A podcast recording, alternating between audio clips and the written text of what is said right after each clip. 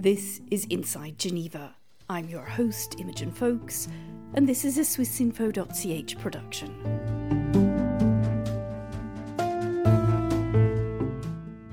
From the world's humanitarian capital, we explore the challenges facing our planet.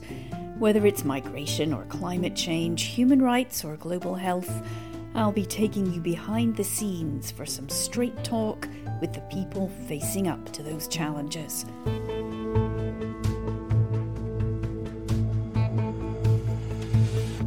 Welcome to Inside Geneva and Happy New Year, everyone. Not only have we started 2020, but the UN is celebrating a milestone this year. The UN is 75 years old, and when we look at how this year started, we're going to take a listen just now, facing a huge number of challenges. Breaking news this morning the U.S. has carried out the assassination of a top Iranian military and intelligence commander. They kill our people, they blow up our people, and then we have to be very gentle with their cultural institutions. Stop escalation exercise maximum restraint. Let us not forget the terrible human suffering caused by war. Deadly wildfires prompting mass evacuations. Climate change is making this natural pattern worse and more extreme. It is going to be very hot. It is going to be very, very windy. People, get out now. So, we heard there some major, major challenges facing us all, facing the planet in the years to come. Today, to discuss the future of the UN, not just in geopolitics, but in physical as well, I'm joined by Nick Cumming Bruce of the New York Times, Veronique Nys, who is head of the UN Strategic Heritage Project here in Geneva, and as ever, Daniel Warner of the Graduate Institute. Nick, I'm going to ask you first. We heard there the issues between the United States and Iran. Now, you've reported on the UN for many years, so have I. Both of us know this is the place the UN should be in trying to de escalate this. What are the chances, do you think? Not a lot. I think uh, we see uh, the UN increasingly sidelined by the major powers. None of them seem particularly interested in using what good offices the UN has to offer. Uh, and instead, the UN is kind of playing a always a chasing catch-up role to try and introduce some note of moderation into uh, international discourse at a time when the leaders of the major powers um, are pursuing very different agendas. And so uh, I think we're going to see more of that in this particular year. And it was interesting to hear Fabrizio Drummond this morning talking about the preparation for the 75th anniversary alluding quite explicitly to the fact that uh, one of the major functions of the UN has, uh, in, in, terms of conflict resolution, is one where it's not fulfilling its promise, um, alluding specifically to the paralysis and conflict in the major body, which is the UN Security Council. Well, of course, the UN is only as strong as the member states that are in it, and as you, as you said, you know, it, it's losing its relevance because many leaders just don't want don't want it. I mean, you get the, the impression sometimes that somebody like, like President Trump or, or Viktor Orban, if we, we talk about the immigration, they see the UN as an obstacle rather than as a support. Danny, that's also the case, something else where the UN should really be involved, and that's climate change. I mean, we, the year is also kicked off with terrible scenes from Australia with these fires. And again, this is something which needs a multilateral approach. And yet, the country at the burning heart of it, Australia, its government is not really on board with a multilateral approach. Well, multilateralism involves states. So you can't do much if the states don't agree. But I would make a slight distinction with Nick that peace and security is really in the Security Council, which is in New York. And I don't think we should forget that Geneva especially has the specialized agencies, UNHCR, the World Health Organization, and to some extent, in spite of conflicts, US, Iran, or whatever, these agencies continue to function as best they can. So that while multilateralism does not have a great name today, still there are special agencies which are functioning as best they can, again, with perhaps less leadership than they should have. Veronique, I'm going to bring you in here. It's a slightly uh, change of gear, but we're talking about trying to get countries together to agree on, on common goals of peace and, and protecting the planet. And of course, we are in an enormous building here. A lot of our listeners will not have seen it, which has been witness to many, many, many peace negotiations over the year. You start first, tell us a little bit about the building. So, the building is a fantastic historical building built in the 30s. And uh, it uh, hosted the Société des Nations until 1946. The League of Nations. And it's a neoclassic architecture. It's a um, building that is also um, hosting a um, fantastic conference center. And it's extraordinary that people in the 30s had the ambition to invent and build this conference center here in Geneva. This building, it's uh, also a testimony of different layers of architecture from the 30s, then from the 50s, and there is still a new building called as a new building that was built in the 70s. So the part that we are sitting in right now is from the 30s. And this was built, I mean, basically, the idea came after the First World War for the League of Nations. And the idea was that this institution would prevent war. Sadly, as we know, that that didn't work. But yet, the architecture Nick and I know some of it is a bit rough and ready in terms of the windows and the electrics and the heating, but the architecture is fantastic huge marble hallways and Art Deco lamps. And I read somewhere it's actually bigger than Versailles. Is that right? It is, and uh, depending if you count the entire compound or not, but uh, the buildings are huge. And uh, it hosts um, 2,000 workplaces and offices right now. And you're right that um, it's, um, it's the place where so many countries are, are working and um, space, but also heritage. It's also somehow politics. The Palais is the is an outstanding testimony of the 21st century architecture and is also the home of an important art collection. And painting, sculpture, artworks on paper and fabric, ceramic and photograph represent the diversity and the richness of the world's cultures. Do you think that this reflection of the world's cultures, the things we can achieve by being positive and creative. Do you think it's conducive, maybe? I mean, I've seen Sergei Lavrov walk in here and John Kerry and Hillary Clinton. And are these surroundings conducive to making peace? I hope so. what do you think, Nick? Well, if you look at the, uh, the, the last 10 years and the peace negotiations that have taken place, um, there's not a great track record of, of success. I don't think you can blame the United Nations establishment here for that. But uh, it's it's sad that um, the peace negotiations on Georgia and Abkhazia drag on. Um, the conference on disarmament rumbles steadily on, producing no agreements or progress even on an agenda.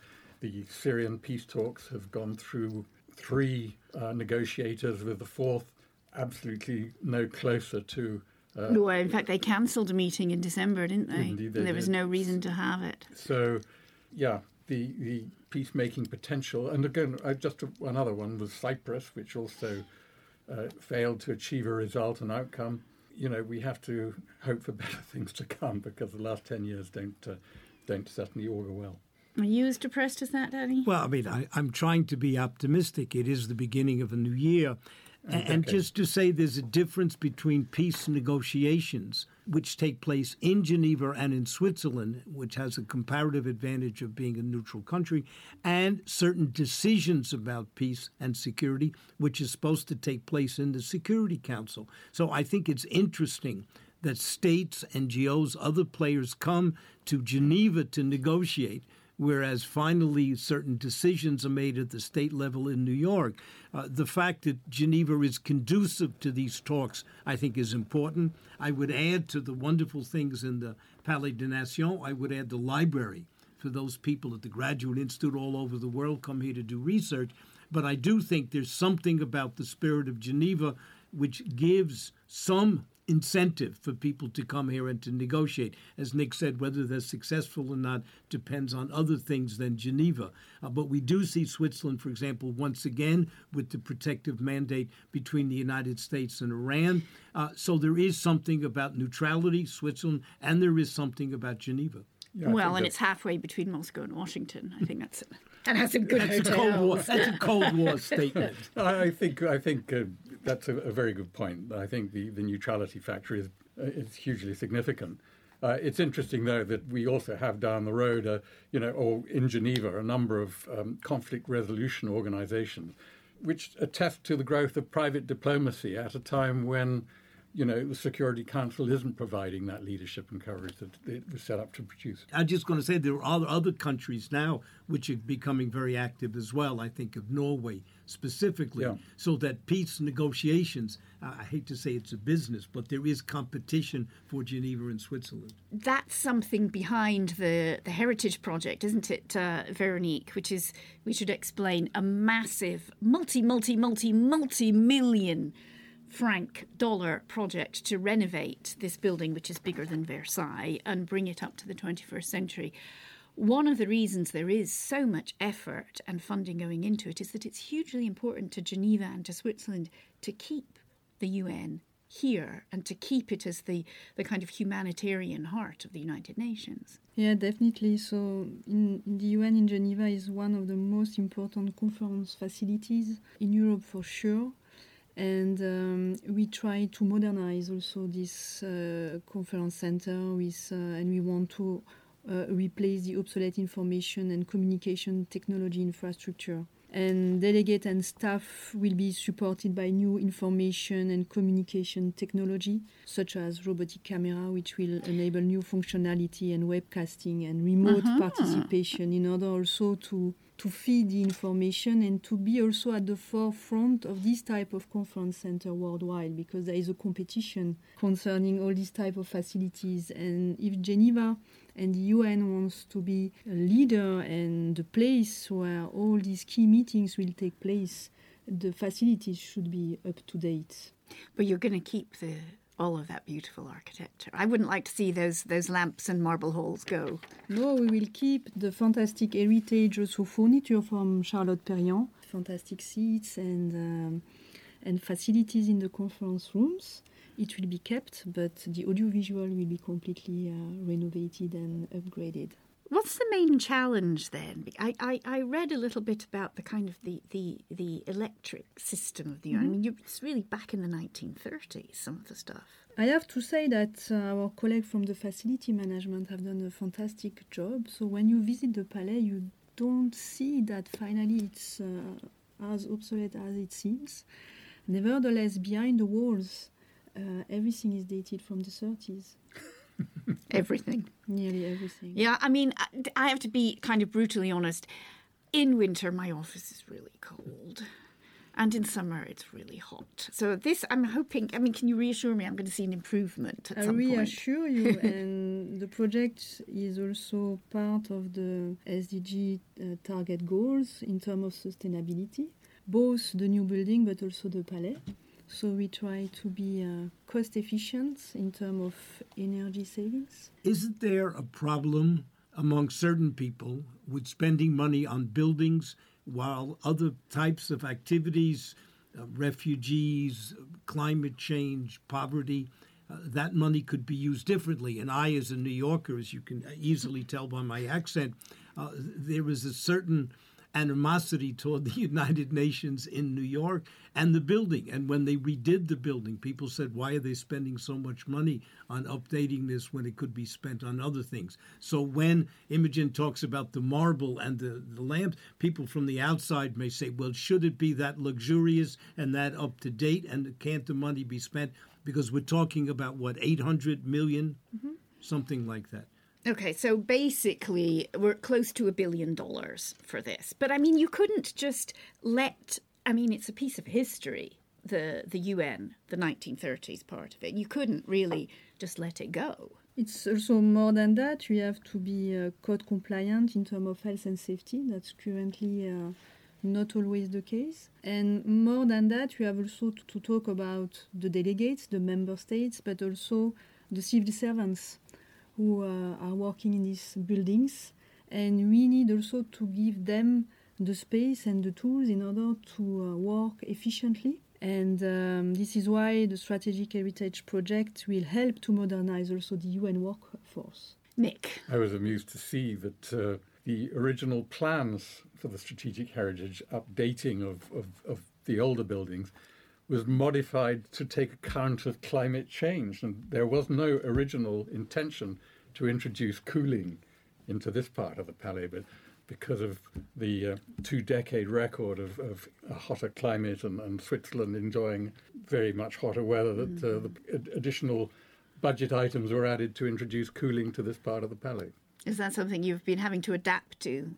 We are quite lucky in Geneva because we can uh, cool the space in a sustainable way as we can use the lake water system. I didn't know that. So, I mean, the lake is just out there. You're going to use that to cool the building. Exactly.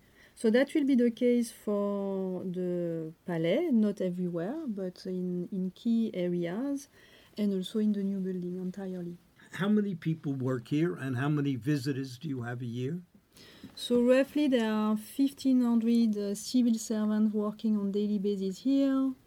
And visitors uh, roughly it's uh, 100,000 visitors per year. So it's massive. Nick, do you think some people listening think my god all of those people working in Geneva that we might, you know, we're coming full, full circle to what we were talking about at the beginning, whether the UN is relevant that some people might think, but what do they actually do? Well, it's you know this is the operational hub of the of the United Nations. All the aid agencies are focused here. That doesn't happen uh, on a wing and a prayer. You need a, a, a, huge human infrastructure to to make that function, and um, so Geneva is, is is the focal point of that, and and UNOG is at the epicenter of it. So I think. Uh, it's easy to get to those sorts of numbers without looking at a lot of feather bedding or overstaffing, although clearly the budget constraints on the UN are being applied to to whittling down the manpower here in, in, a significant way. Well, that's getting worse. Actually, you hear that. I mean, and you, we've heard some of the aid agencies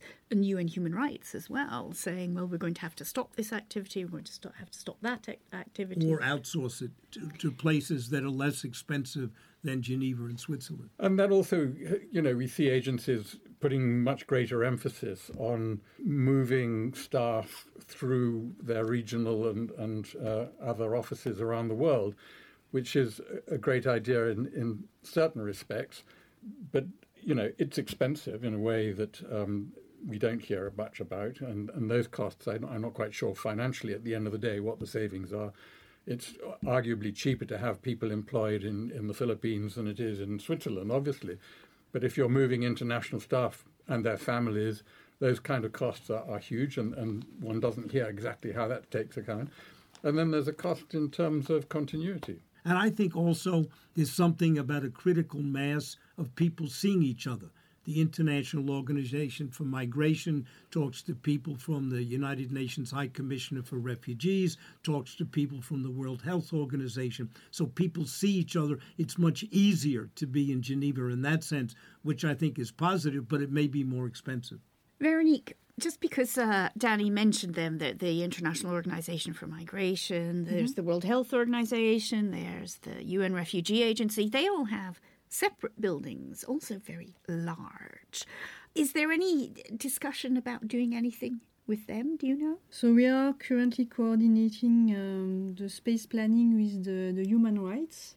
And the good news, and from the beginning of the project, is that they will move at the end of the project in 2024 in the compound. So, so they won't be down at the beautiful Palais Wilson Which anymore. costs 34 million francs to redo. Mm-hmm. It's a beautiful building, I should say. Another beautiful building looking out at the lake. So they won't have uh, it anymore. No, so the, the idea is to work with them, and we are in touch nearly on daily basis now in order to make sure that their move on the compound will be efficient, even it's in few years' time. But uh, that the big win also of the project is to make uh, new entities motivated to join the, the, the compound in order to break the silos and, as you said, to exchange, to work much more collaboratively. One thing, I know security is a problem here, and several years ago was organized the first open day to have people who wanted to visit come in but generally security is rather strict here. So people who come to Geneva and want to see the Palais, they have to go through an official tour. So it's not easy to come and admire what's inside here. It's true, but it's also the period of time where we are we are now, and uh, security has to be enhanced more and more. Nevertheless, we try. The UN tries to. Um, make it much more easy for the public to open much more the palais. There is also a project uh, in order to have a kind of welcome center near the Place des Nations. So you don't need to enter in the compound, but you can have already, already the flavor of what's going on and what is the core business of uh, the staff who are working there. It's worth it to have a tour of the UN, though. I, I joined one once just to, to learn a bit myself about the building, and I, I thought it was amazing. It was fascinating. It is, and also it's worth to see the 2,000 pieces of art telling you the stories of uh, war and peace around the world, and also to have the explanation because it's a testimony per country of of the the decades of discussion here in the Palais concerning the peace. And people do come and do it. I mean, that's what I always I kind of warms my heart. I walk into Geneva into the Palais sometimes uh, on a Monday morning, and there are people from all over the world, and they've come specifically to have their pictures taken outside the United Nations, which shows you that even if government leaders don't um, attach much relevance to the UN, or some of them, then a lot of ordinary people do. And on that note, we're going to we're getting close to the end of the program, so I think I might ask each of you just for a quick prognosis for 2020. I'll start with you, Veronique. Mm-hmm. Where are we going to be at the end of 2020 in terms of this project? How is the building going to be in 12 months' time? So in 2020, we will deliver the new the new building. So it's the first phase of the project in order to start the renovation. So it's a key milestone and a key uh, year for, for the project. You will work much more flexible meaning that um, ominous word. You will work uh, more dynamically and also collaboratively with additional uh, meeting rooms, meeting area, collaborative area, depending also uh, of your specific needs during the day. It will be also the opportunity to um, to exchange with more colleagues, uh, as there will be um, also meeting points, and of course uh, you will use a new technology in order to maybe not to, to travel a little bit less, but to exchange more and more around the world. Okay. Interesting. Well, I tell you, I know uh, can speak for both Nick and I that our specific needs over the course of the day definitely include coffee. uh, Nick, what do you think? What's your prognosis for 2020? In terms of what we will be working on? Yeah, what we'll be, what you and I will be, what will be catching our eyes? Do you think? Well, it was always going to be significant attention to the Middle East, anyhow. And of course, the events of the last week have given that particular new momentum. But uh, beyond the immediate Iran Iraq crisis, there is still the future of this ever never ending war in Syria and the prospect of what's going to happen in terms of peace in Yemen.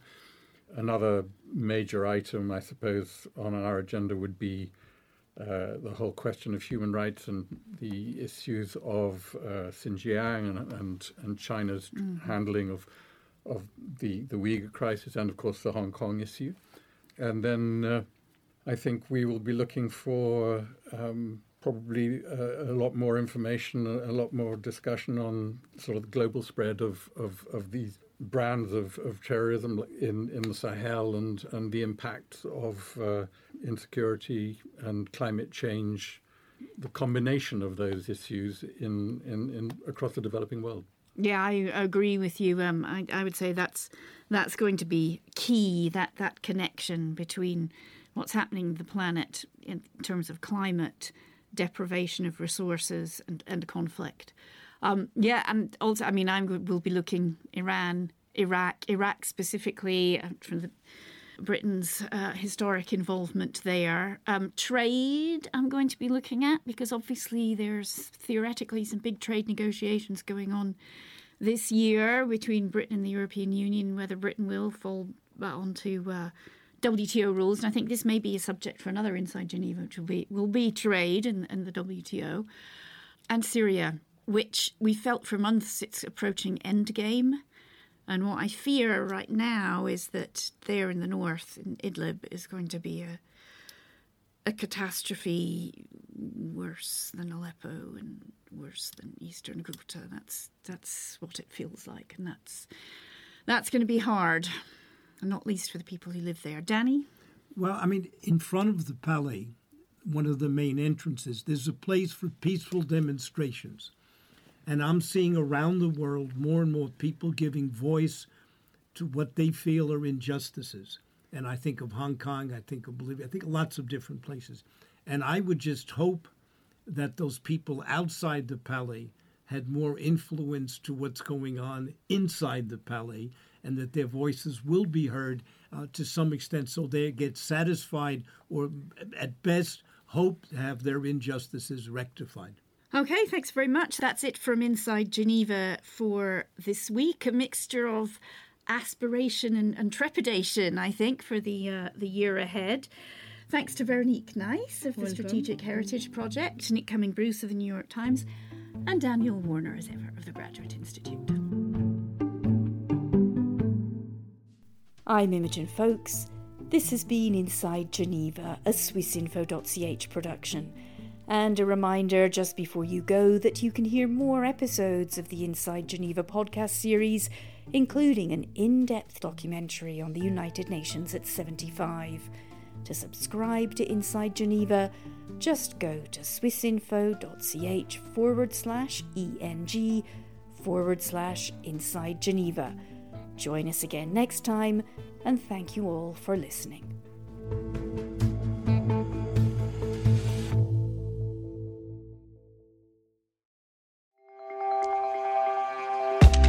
Discover science and innovation in Switzerland with the Swiss Connection podcast. In the current series, we visit CERN and explore what they're up to next in their quest to solve the mysteries of the universe. We uncover groundbreaking discoveries in a Roman archaeological site and get the first glimpse of an exciting supersonic plane powered by hydrogen. From the tiniest particles to the vastness of space, Satisfy your scientific curiosity by listening to the Swiss Connection podcast for a mind expanding experience with Swiss Info. Listen on Apple Podcasts, Spotify, or wherever you get your podcasts. Make sure to follow or subscribe to get your latest episode on time.